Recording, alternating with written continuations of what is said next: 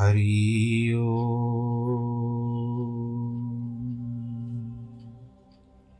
हरि हरि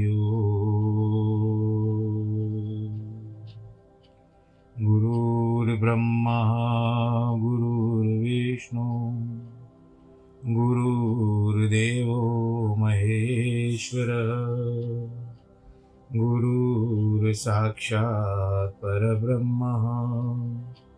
तस्मै श्रीगुरवे नमः। विघ्नेश्वराय वरदाय सुरप्रियाय, लम्बोदराय सकलाय जगद्दिताय, नागाननाय श्रुतियज्ञविभूषिताय, गौरीसुताय गणनाथ नमो नमस्ते नाहं वसामि वैकुण्ठे।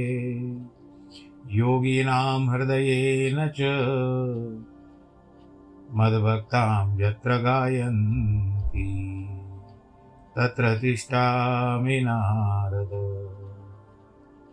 जिस घर में हो आरती, चरण कमल चितला, तहाँ हरि वासा करे, ज्योत अनंत जगा। जहाँ भक्त कीर्तन करे, बहे प्रेम दरिया। तहाँ हरि श्रवण करे, सत्यलोक से आ। सब कुछ दीना आपने, भेंट करूँ क्या नाथ? नमस्कार की भेंट लो, जोड़ू मैं दोनों हाथ। जोड़ू मैं दोनों हाथ। जोड़ू मैं दोनों हाथ।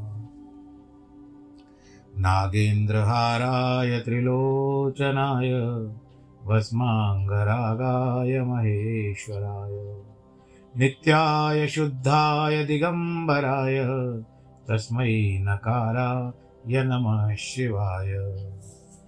मन्दाकिनी सलिलचन्दनचर्चिताय नन्दीश्वरप्रमथनाथ महेश्वराय मन्दारपुष्पबहुपुष्पसुपूजिताय तस्मै मकाराय नमः शिवाय। शिवाय गौरीवदनाब्जवृन्द सूर्याय दक्षाध्वरनाशकाय श्रीनीलकण्ठाय वृकभध्वजाय तस्मै शिकाराय नमः शिवाय। वसिष्ठकुम्भोद्भवगौतमार्य मुनीन्द्रदेवार्चितशेखराय, चन्द्रार्कवैश्वानरलोचनाय तस्मै वकाराय नमः शिवाय। यज्ञस्वरूपाय जटाधराय, पिनाकहस्ताय सनातनाय, दिव्याय देवाय दिगम्बराय तस्मै यकाराय नमः शिवाय। तस्मै यकाराय नमः शिवाय। तस्मै यकाराय नमः शिवाय। काशी विश्वनाथ गंगे, हर हर महादेव शंभो। काशी विश्वनाथ गंगे, हर हर महादेव शंभो। हर हर महादेव शंभो, हर हर महादेव शंभो। हर हर महादेव शंभो, हर हर महादेव शंभो। काशी विश्वनाथ गंगे, हर हर महादेव शंभो। बोलो शंकर भगवान। प्रिय भक्तजनों, आज परम पावन पुनीत दिवस महाशिवरात्रि। आप सबको बहुत बहुत बधाई। शिव, जिनके लिए ये शिवरात्रि मनाई जाती है, शिव का अर्थ होता है कल्याणकारी, दया करने वाले। और देखिए, शिव और जीव में कितना अंतर है। मात्रा के हिसाब से लेते हैं। कौन सी मात्रा लेते हैं? चलो हम एक पहले हम लोग जीव को ले लेते हैं। जीव जैसे हम हैं। या अन्य प्रकार के भी जीव होते हैं। चौरासी चक्कर है तो सब जीव है। परंतु विशेष रूप से मनुष्य जो आध्यात्मिकता की ओर अग्रसर होता है कभी उसमें ऐसा बताया जाता है कि वो जो प्रभु का स्वरूप रहता है, ईश्वर का, वो हमारी आत्मा में बसा हुआ रहता है। आत्मा ही है उनके रहने से शरीर चलता है, जीव चलता है। उनके न रहने से जीव चल नहीं पाता, न चेष्टा कर सकता है, न उठ बैठ सकता है। तो इसी कारण शिव की जो हम मात्रा लेते हैं हम हिंदी में कहेंगे।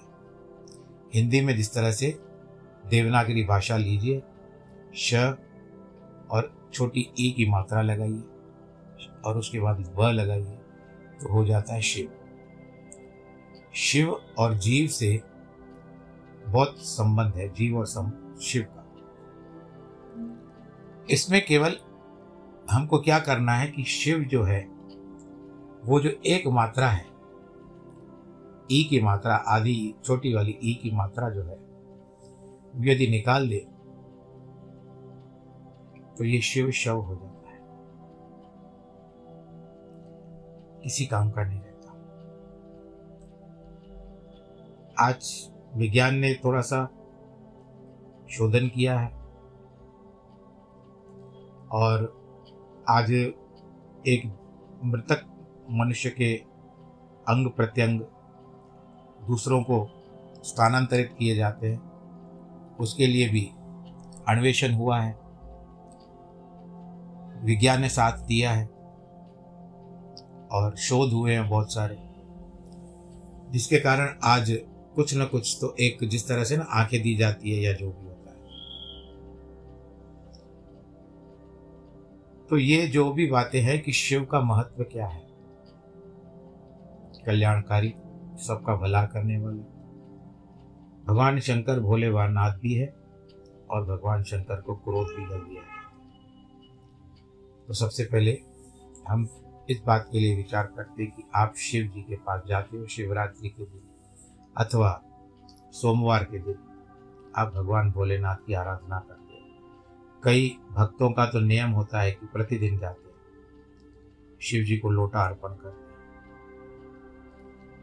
केवल इस बात का ध्यान रखिए, आप लोगों को में से कईयों को तो पता होगा कि भगवान शंकर जी को कई लोग दूध भी चढ़ाते हैं। और भगवान विभिन्न रूप से मनोकामनाएँ पूर्ण करते हैं। कोई घी से भी भगवान शिव जी का अभिषेक करता है, कोई गन्ने के रस से करता है, कोई अक्षत जो रहते हैं ना, साबित चावल। चलो, भाई पता नहीं चलेगा टूटे फूटे कैसे तो बिरयानी के चावल होते हैं, वो जिसकी क्षति नहीं होती। इसके लिए उसको अक्षत कहा जाता है। उससे भी भगवान शंकर जी प्रसन्न होते हैं। भगवान जी को केतकी का फूल पसंद नहीं है। एक प्रजाति आती है फूलों की, जिसको श्राप मिला हुआ है भगवान शिव जी का, उसको कभी भी भगवान शंकर जी को नहीं चढ़ाना चाहिए। और जिसको हम लोग कहते हैं ना कि डू एंड डोंट तो एक केतकी का फूल नहीं चढ़ाना चाहिए। और दूसरा भगवान को जब आप जल अर्पण करते हो तो आप तांबे के लोटे से अर्पण कर सकते हो। परंतु, इस बात का ध्यान रखिए कि भगवान शंकर जी को यदि आप दूध अर्पण करते हो तो वो लोटे में, तांबे के लोटे में आप दूध नहीं अर्पण कर सकते। क्योंकि कहा जाता है कि तांबे का स्पर्श होते ही दूध जो होता है, वो वर्जित हो जाता है, विष विष विष युक्त हो जाता है। है तो भोलेनाथ ही। वो तो विषपान करते हैं, परंतु शास्त्रों में मना किया तो आपको कभी भी भगवान जी को जल चढ़ाना है तो तांबे के लोटे से चढ़ा सकते हो। यदि आपको दूध भी साथ चढ़ाना है तो आप कोई अन्य किसी, यानी धातु का बना हुआ लोटा ले सकते जिस तरह से चांदी हुई। सोना तो बहुत मुश्किल से निकलता, लोटा भी नहीं रखता होगा कोई, वर्तमान युग में। इस समय कल युग में चांदी का लोटा फिर भी ठीक है। या आजकल तो काम सामान्य है कि स्टील का लोटा। क्योंकि उसको पॉलिश लगी हुई है। तो बस हम इस कारण ये बात कहते हैं और जब आप भगवान शंकर जी की पूजा करें और वहाँ पर आपको मंदिर में यदि ज़्यादातर परिक्रमा दी जाती है, ये तो आपको पता ही होगा। परंतु वहाँ, जहाँ पर भगवान शिव जी स्थान स्थापित है ना, शिवलिंग स्थापित है वहाँ पर आपको पूरी परिक्रमा नहीं करनी चाहिए। क्योंकि वो जलहरी होती है। जल जो जाता है ना भगवान जी का, उसको हमको लांगना नहीं चाहिए, क्रॉस नहीं करना चाहिए। इसके लिए वहाँ पर मना कर दिया जाता है, आदि परिक्रमा करो। यहाँ से जा करके फिर वापस लौट आओ और भगवान जी को आप पूजा आप कर सकते हो भगवान। कई लोग आज के दिन रुद्राभिषेक भी कराते हैं। रुद्राभिषेक का अर्थ क्या होता है? कि जब भगवान जी ने समुद्र मंथन हुआ था, उस समय में सबसे पहले हलाहल विष निकला था। हलाहल विष निकलने के कारण क्या हुआ? कि वो विष कोई संभाल नहीं पा रहा था, वो सारे विश्व को निगल जाता था।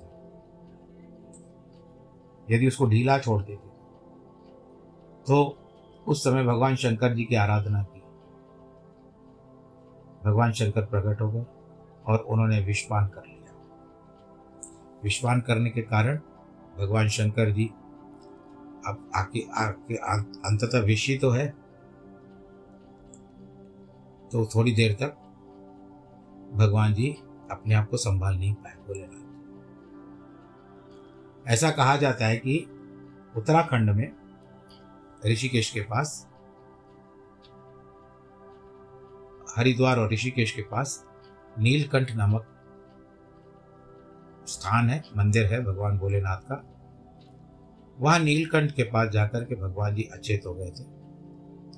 उसके बाद भगवान विष्णु ने विचार किया और उन्होंने क्या किया, सभी देवी देवताओं को बुलाया और उनको कहा कि इनको गर्मी यानी, उष्णता बहुत चली गई है शरीर के कारण, क्योंकि विष भी जो है वो अपने असर कर रहा है। इसके लिए क्या करिए आप सब लोग जल डालिए दूध डालिए जिससे इनको ठंडक प्राप्त तो सबने मिलकर के अभिषेक करना शुरू कर दिया शिव जी का। जब अभिषेक करना शुरू कर दिया तो उस समय में भगवान भोलेनाथ को बहुत अच्छा लगा। उनको आ, कुछ शांति मिली मन को भी। और वो वो जो विष था ना उन्होंने क्या किया उसको अपने गले में लगा दिया। नीचे भी नहीं उतरने दिया। अपने कंठ में रख दिया, पर विष ने वहाँ पर असर कर दिया। इसके लिए भगवान भोलेनाथ का जो कंठ है, उसके लिए भगवान शंकर जी को नीलकंठ के नाम से बुलाते हैं। नीला कर दिया कंठ को। तो यहाँ पर बात आती है, भगवान भोलेनाथ जी का अभिषेक वहीं से परिपाटी आरंभ हुई है। भगवान जी का अभिषेक करने की और आप भी देखिए, जब आपको पंडित जी जब भी पूजा इत्यादि करवाते हैं ना तो उस समय में वो आपको कभी बोलते हैं, दही चढ़ाओ, दूध चढ़ाओ, शक्कर चढ़ाओ। ये सब मिश्रित वस्तुएँ हैं जिससे भगवान शंकर जी प्रसन्न होते हैं। इसके लिए सदैव भगवान शंकर जी को प्रसन्न रखा करो, पर एक बात का ध्यान रखिए कि यदि आप शिव जी को प्रसन्न करने के लिए भगवान विष्णु को नाराज़ नहीं करना चाहिए। वैसे भी नाराज़ नहीं होते हैं देवता, पर फिर भी एक बात होती है ना भाई, मान सम्मान देना है तो दोनों को दो, भले आप पूजा मानो एक को, परंतु मान सम्मान एक का, दोनों का होना चाहिए। क्योंकि कई बार मैं प्रसंग में ला चुका हूँ कि हरि और हर में कोई भी अंतर नहीं होना चाहिए। क्योंकि एक ही मात्रा है। अगर ई की मात्रा लगाओ तो हरि बन जाएगा, ई की मात्रा निकाल दो तो हर बन जाएगा। तो दोनों में कोई अंतर नहीं है और जिसमें कोई भेद रखता है ना, वो नर्क का भागी होता है। और ये शास्त्रों में वर्णित। है तो आज ये बातें हो गई कि आपको क्या करना है और क्या नहीं करना है, भगवान शंकर जी के पास जा करके बड़े आनंद के साथ पूजा करिए, कर्पूर गौरम करुणावतारम आरती कीजिए धुनी करिए, शिवरात्रि का दिन है, आज रात्रि भर जागरण करिए, शरीर शरीर आपको साथ देता है तो। आनंद के साथ रहिए, कई लोग तो निर्जल रखते हैं, बिना जल के रहते हैं। कई सायंकाल के समय में कुछ फलाहार कर देते, कर लेते। भोजन नहीं करते, अन्न नहीं खाते। ऐसे भगवान ने कईयों को शक्ति दी है। सब लोग अपने अपने नियम के अनुसार करते पर हमारे गुरु जी कहते थे कि यदि ऐसा कुछ करना भी हो ना तो आपको केवल एक काम करो कि आपका स्वास्थ्य आपको सहयोग करता है तो आप करो। यदि आपका स्वास्थ्य आपको सहयोग नहीं देता तो आपके लिए तो भगवान तो राज़ी है। तो लोटा चढ़ाओ शिव जी का हर हर महादेव, बम बम भोले जो भी कहना है कह करके भगवान जी को लोटा चढ़ाओ, आनंद के साथ रहो, थोड़ी देर भजन कीर्तन करो, उसके बाद भोजन कर लो। स्वास्थ्य से, जो स्वास्थ्य आपका सहयोग देता है तो। क्योंकि आज लगभग लगभग लगभग तीन बार कह रहा हूँ कि कई हमारे भाई बहन जो हैं या बड़े बुज़ुर्ग जो हैं, वो दवाइयों पर निर्भर हैं। ऐसे तो हम भगवान जी से यही प्रार्थना करेंगे कि भगवान सबको शक्ति प्रदान करें। तो अब हम आज वर्तमान में जो कथा मैं करता हूँ, आप तक पहुँचती है कथा, वो मैं शिव पुराण पे कथा करता हूँ। पर आज मैंने विशेष रूप से शिव पुराण की कथा को चयनित नहीं किया है। क्योंकि आप जो भी लोग नए सुनोगे तो उनको मैंने शिवरात्रि के महत्व के बारे में बताने का विचार किया। ये क्या आती है? फाल्गुन मास की कृष्ण पक्ष की या तो त्रयोदशी तिथि का आती है या तो चतुर्दशी तिथि की आती है। तो ये शिवरात्रि होती है। हर मास आती है शिवरात्रि। पर आज की जो तिथि है ना, ये महाशिवरात्रि है। हिंदू कैलेंडर के हिसाब से फाल्गुन मास, और कभी अंग्रेज़ी अगर हम चलते हैं तो उसमें ऊंच नीच हो जाती है, कभी फरवरी में आती है फरवरी में आती है तो कभी मार्च में आती है। पर वो तो जो तिथि होती है, तिथि के अनुसार ही आती है, अंग्रेज़ी तारीख के हिसाब से तो नहीं आती है। क्योंकि कहा जाता है गुरु ग्रंथ में कि सुख की बड़ी बनाई बन रही अब कुछ बढ़नी ना है तुलसी ऐसे जान के मगन रो मनमा। तुलसीदास जी ने कहा, गुरु ग्रंथ निकल गया। तुलसी ऐसे जान के मगन रो बन गया, जो बन गया बन गया। अब कुछ बनना नहीं है। तो महाशिवरात्रि के उपलक्ष्य में आज जिस तरह से प्रदोष भी है, द्वादशी त्रयोदशी को प्रदोष होता है। पंद्रह दिन में एक प्रदोष होता है। उसका नियम यह है कि प्रदोष काल जो होता है ना, प्रदोष का दिन जो होता है, उस दिन आपके पूजा पाठ में किसी भी प्रकार का कोई दोष हो गया हो। जैसे यदि आपने कोई व्रत रखा हो या कुछ पूजा पाठ की हो तो उस दिन आपसे कोई दोष हो चुका है तो आप उसका निवारण प्रदोष के दिन कर सकते हैं। और प्रदोष समय के एक दिन में दो बार आता है। प्रदोष, शाम के समय आता है सुबह को भी आता है, उसको ब्रह्म मुहूर्त रहते हैं, ब्रह्म वेला रहती है, तब भगवान शंकर जी जो है अमृत वेला और ब्रह्म वेला के बीच में भगवान शंकर जी पार्वती के साथ सृष्टि का भ्रमण करते हैं। और सायंकाल के समय में भी, जिसको प्रदोष काल कहते हैं, ये सूर्योदय के बाद से आरंभ होता है। क्षमा चाहता हूँ, सूर्यास्त के बाद आरंभ होता है। एक घंटे का एक औसतन समझ लीजिए, और आज के तारीख में अगर आप आईएसटी के हिसाब से लेना चाहते हो तो छः से सात बजे का प्रदोष काल होता है। आप देखिए, उसी समय में कई लोगों के घर में दीप जलते हैं, आरती होती है पूजा पाठ होता है, मंदिरों में घंटी बजती है। तो ये सायंकाल का समय होता है। तो ये सारी बातें होनी चाहिए। आपको अपने बात में भी ध्यान होना चाहिए, परंतु अपने बच्चों को भी इन बातों को सिखाइए। तो हम भगवान शंकर जी का ध्यान करते हैं। आज हम एक कथा को और जोड़ते हैं इसमें। कि हम आज द्वादश ज्योतिर्लिंगों के बारे में विचार करते हैं। आप लोगों ने सुना होगा, द्वादश ज्योतिर्लिंग यानी बारह ज्योतिर्लिंग। भगवान भोलेनाथ की दया मेरे ऊपर है। उसमें क्या है कि मैंने बारह ज्योतिर्लिंगों का दर्शन कर दिया है। बोले, शंकर भगवान की बारह ज्योतिर्लिंग किसको कहते हैं? पर सब हो गए। भगवान दया की दया से अच्छी तरह से हो गए। सब जगह का अपना अपना महत्व है। अपनी अपनी बात है। सब जगह की। तो हमको सर्वप्रथम भगवान भोलेनाथ के जो बारह ज्योतिर्लिंग है, उनका आज विवरण करते हैं। मुझसे जितना हो सकेगा, मैं बताऊँगा क्योंकि हरि अनंत, हरि कथा अनंता। कही सुनई वो विधि सब संता। इसके हिसाब से जितना मेरे पास संभव है, जहाँ तक मुझे ज्ञान है, मैं आपको बताऊँगा। आप लोग भी ध्यान से सुनिएगा। सबसे पहले हम बहुत संक्षेप में ये बारह ज्योतिर्लिंग जो है, इन सबका एक श्लोक बनाया गया है। और वो श्लोक क्या है? बारह ज्योतिर्लिंग इसमें मिले हुए हैं। सौराष्ट्र सोमनाथम, च श्रीशैले मल्लिकार्जुनम उजन्याम महाकाल ओंकार ममलेश्वरम परल्याम वैद्यनाथम च दाकिन्याम भीमशंकरम, सेतु बंदे तु रामेशम, नागेशम दारुकावने वाराणस्याम तु विश्वेशम त्र्यंबकम गौतमी तटे, हिमालय तु केदारम घुष्मेश्वम च शिवालय। एतानि ज्योतिर्लिंगानि सायं प्रातपठे नर सप्त जन्म कृतम पापम स्मरेण विनश्यति। सौराष्ट्र, अर्थ क्या होता है? गुजरात की तरफ़ से है, सौराष्ट्र। वहाँ पर भोलेनाथ का ज्योतिर्लिंग है, सोमनाथ। और यहीं पर बताया जाता है कि पहला पहला ज्योतिर्लिंग हुआ है। जिसको भगवान चंद्रमा ने विशेष रूप से बनाया था, भगवान शंकर जी को प्रसन्न किया था, क्योंकि उनको कष्ट हो गया था।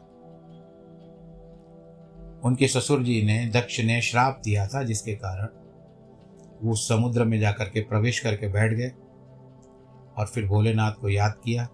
भोलेनाथ ने दर्शन दिया और उसके बाद उसका भय उतारने के लिए भगवान जी ने उसको अपने माथे पर लगा दिया, चंद्रमा तो इसके लिए और ये जो सोमनाथ भी उसी के कारण नाम पड़ा। फिर उसी प्रसन्नता में चंद्रदेव ने क्या किया? भगवान जी, भोलेनाथ का क्या किया? यहाँ पर मंदिर सोमनाथ नामक जो था, वो ज्योतिर्लिंग वहाँ पर यानी बना दिया। और वहाँ से ये प्रसिद्ध हो गया। तो बारह ज्योतिर्लिंग में सबसे पहले जो होता है सोमनाथ। सोम यानी तो आप जो जानते हो कि सोमवार का दिन होता है। और लोग सोमवार के दिन भगवान भोलेनाथ की पूजा करते हैं। तो उसके बाद दूसरा जो आता है, ज्योतिर्लिंग, सोमनाथ जो था, वो तो गुजरात की तरफ़ हो गया। आप लोग भी, कई लोग गए होंगे, दर्शन किया होगा। प्रवास क्षेत्र भी माना जाता है इसको। दूसरा आता है मल्लिकार्जुन।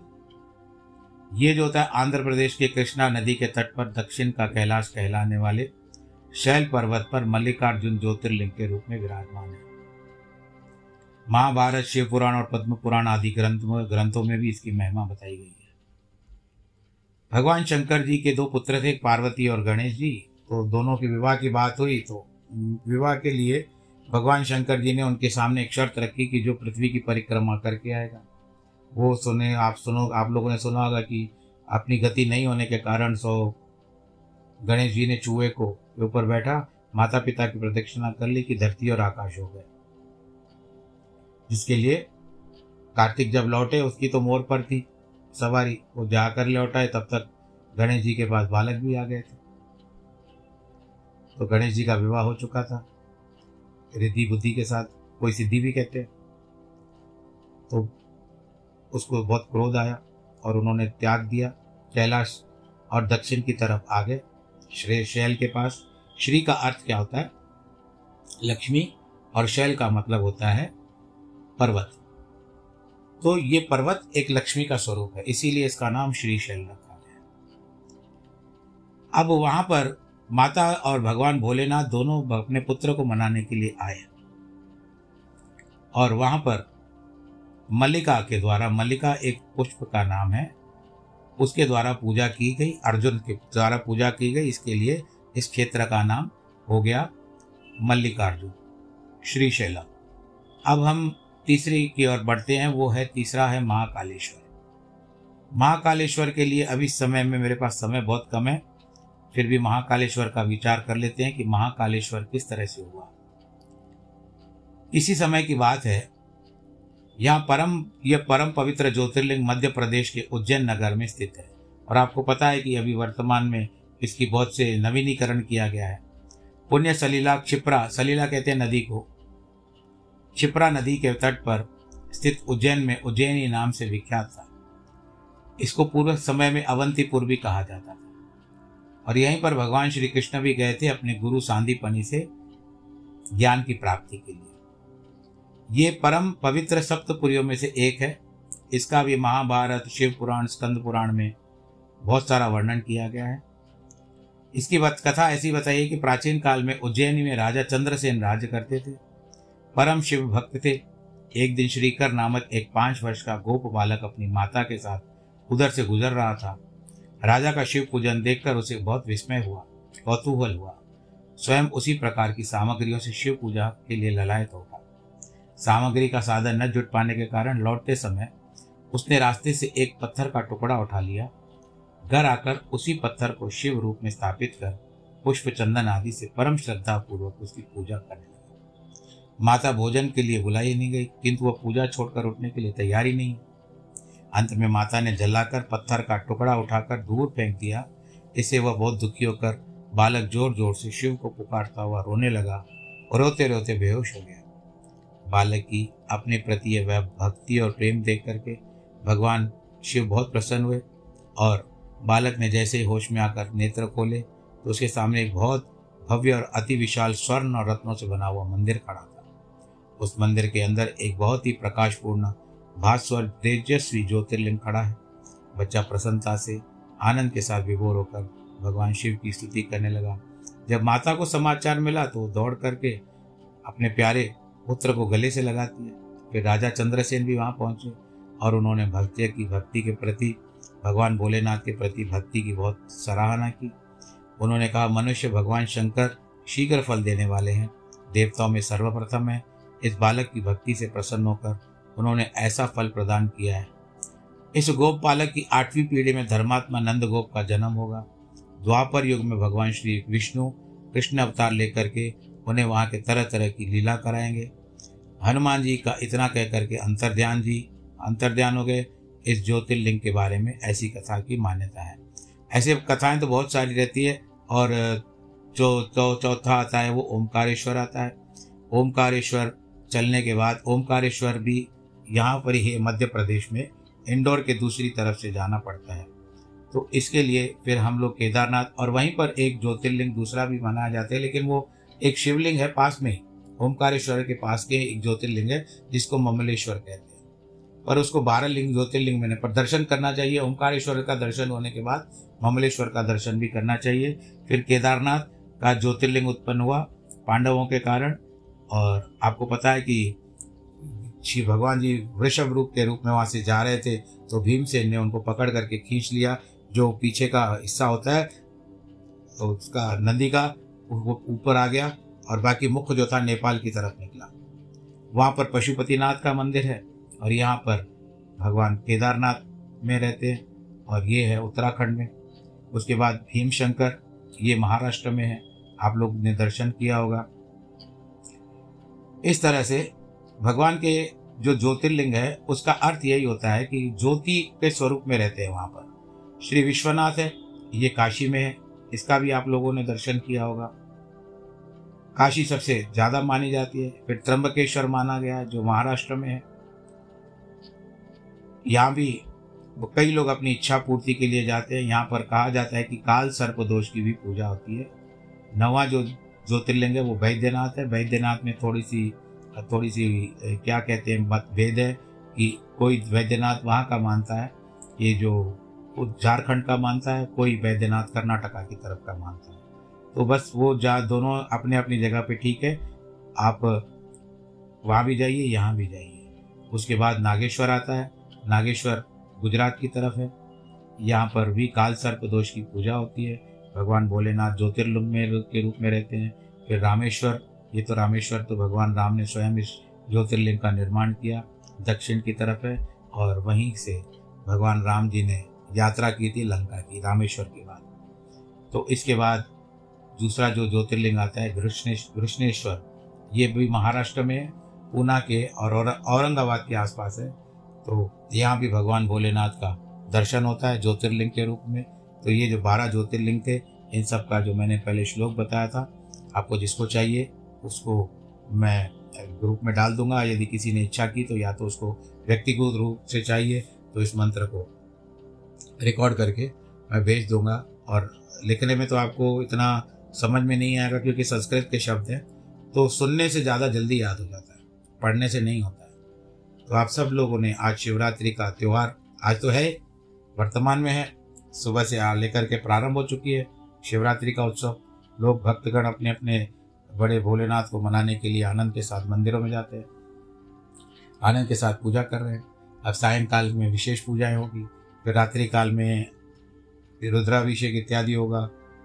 ये कल के ब्रह्म मुहूर्त तक चलेगा। प्रातः काल पाँच, साढ़े पाँच बजे के आसपास चलेगा। तो ऐसा हर्ष उल्लास के साथ लोग भगवान भोलेनाथ को याद करते हैं और आनंद के साथ अपना जीवन बिताते हैं, आशीर्वाद प्राप्त करते हैं। भगवान से हम यही प्रार्थना करेंगे कि आपको भी आशीर्वाद प्राप्त हो। और कोई रुकी हुई बात है, कोई आपकी मनोकामना है तो दिल से कहो भगवान भोलेनाथ। कर्म दोष के कारण कोई कार्य कार्य नहीं हो रहा है, काम नहीं हो रहा है तो दिल से कहिए, भगवान भोलेनाथ हमारी इच्छा पूरी कर लीजिए। कर्म दोष को क्षमा कर एक बार उनका हाथ आपके ऊपर आ गया, हरी और हर का हाथ एक के ऊपर आ गया ना, मैं nobody stand for you. Then only believe God, and when God कहते हैं one God stand for you, no one can reply for that. No one has the answer for that. तो आप सबको बहुत बहुत बधाई। अब एक भजन करते हैं, क्योंकि आज शिवरात्रि है, भगवान भोलेनाथ का भजन करते हैं। उसके बाद आज की कथा का हम समापन करेंगे। मैं आशा करता हूँ कि मैंने जो भी जानकारी आपको दी, आपको सहज समझ में आई होगी। जो प्राप्त है, जो सीखी है, जो सुनी है, ज्ञान की प्राप्ति हुई है, मैंने आप सबके साथ साझा की। चलिए भजन की ओर चलते हैं। कर्पूरगौरं करुणावतारं संसारसारं भुजगेन्द्रहारं सदा वसन्तं हृदयारविन्दे भवं भवानी सहितं नमामि। करें करूँ वंदना मैं, उमानाथ तेरी। करूँ वंदना मैं, उमानाथ तेरी।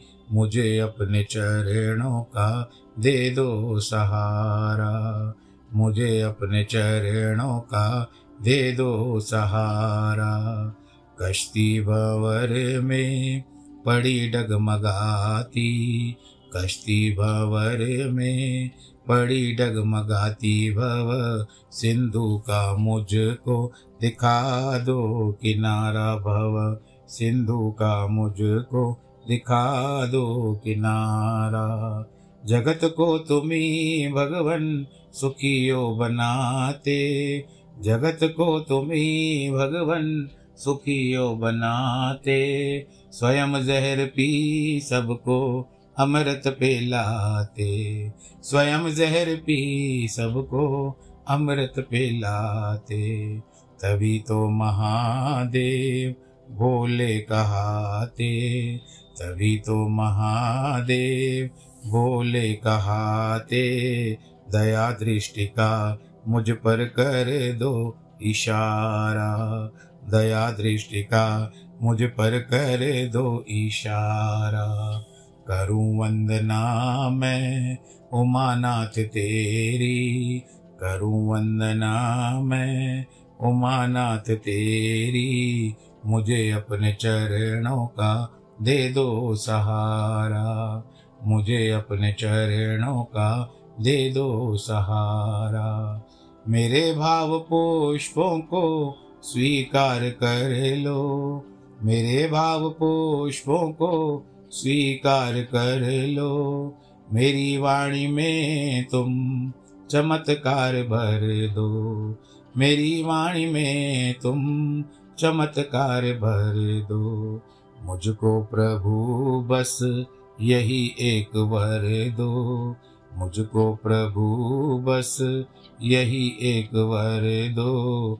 कण कण में देखो तुम्हारा नज़ारा। कण कण में देखो तुम्हारा नज़ारा। करूँ वंदना मैं, उमानाथ तेरी। करूँ वंदना मैं, उमानाथ तेरी। मुझे अपने चरणों का दे दो सहारा। मुझे अपने चरणों का दे दो सहारा। कश्ती भवर में पड़ी डगमगाती। कश्ती भवर में पड़ी डगमगाती। भव सिंधु का मुझको दिखा दो किनारा। भव सिंधु का मुझको दिखा दो किनारा। आज एक और भजन सुना रहा हूँ। भाव आ गया, भगवान भोलेनाथ ये मैंने भागवत के समय में लिखा है और प्रचलित भजन है यूट्यूब पर भी है। तेरी जय हो शंभुनाथ, तेरी जय हो भोलेनाथ, तेरी हो शंभुनाथ, तेरी जय हो भोलेनाथ, तू है शंकर और जग से निराला रे। तुझे जग ये कहे, भोला भाला रे। तुझे जग ये कहे, भोला भाला रे। हर हर हर हर भक्तों की लेता सार, भव से भी देता पार। भक्तों की लेता सार, भव से भी देता पार। पिता पिता, तू विश्व का पियाला रे। तुझे जग ये कहे, भोला भाला रे। तुझे जग ये कहे, भोला भाला रे। हो, सिर पे गंगाधार और नंदी पे सवार। सिर पे गंगाधार और नंदी पे सवार, पहने गले में तू सरकों का कानों में कुंडल और चंद्र जम के बाल, मुंडों की माला रूप करे तेरा निहाल। नाच करे धिनक धिनक, हाथ में है पिनक, तू है शंभु, कहता था डमरू वाला रे तुझे जग ये कहे, भोला भाला रे भोला भाला रे भक्तों की लेता सार भव से भी देता पार, पिता पिता, तू विश्व का पियाला रे। तुझे जग ये कहे, भोला भाला रे तुझे जग ये कहे, भोला भाला रे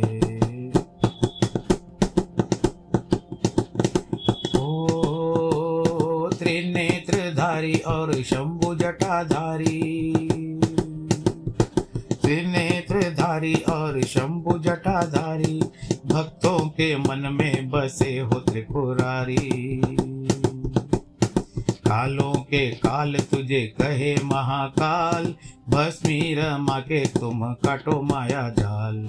कपूर गौर तुझको कहे कैलाशवासी, तुझ बम बम भोले और नीले कंठ वाला रे। तुझे जग ये कहे भोला वाला रे, तुझे भोला भाला रे। भक्तों की लेता सार भव से भी देता पार। भक्तों की लेता सार भव से भी देता पार।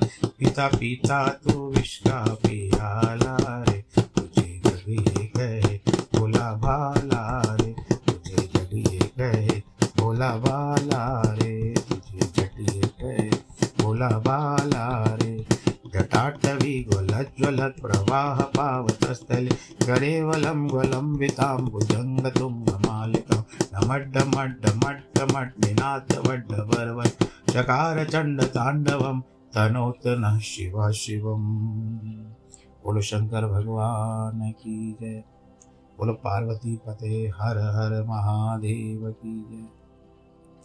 तो भक्त लोगों, भक्तजनों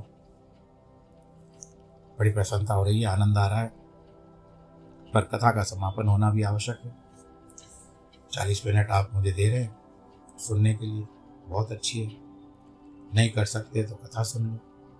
शिव जी की पूजा नहीं कर सकते तो कथा कर सुन लो। जो रोगी है, नहीं जा सकते मंदिर में। भगवान का नाम ही बस है। अपनी अपनी श्रद्धा है अपना अपना विश्वास है। अब जैसे आपने सुना कि पत्थर में भी भगवान होते हैं। आनंद के साथ रहिए। और ज्योतिर्लिंग भी कई प्रकार के होते हैं। कभी इस बात का हम लोग विस्तार से विचार करेंगे। ज्योतिर्लिंग तो भगवान शंकर जी के द्वारा जो भी मान्यता प्राप्त है, परंतु ऐसे जो लिंग होते हैं, वो वही कई प्रकार के होते हैं। तो आप सब लोग आनंद के साथ रहिए, जिनके जन्मदिन और वैवाहिक वर्षगांठ है उनको ढेर सारी बधाई। ईश्वर आपको सुरक्षित रखे। हर हर महादेव की जय।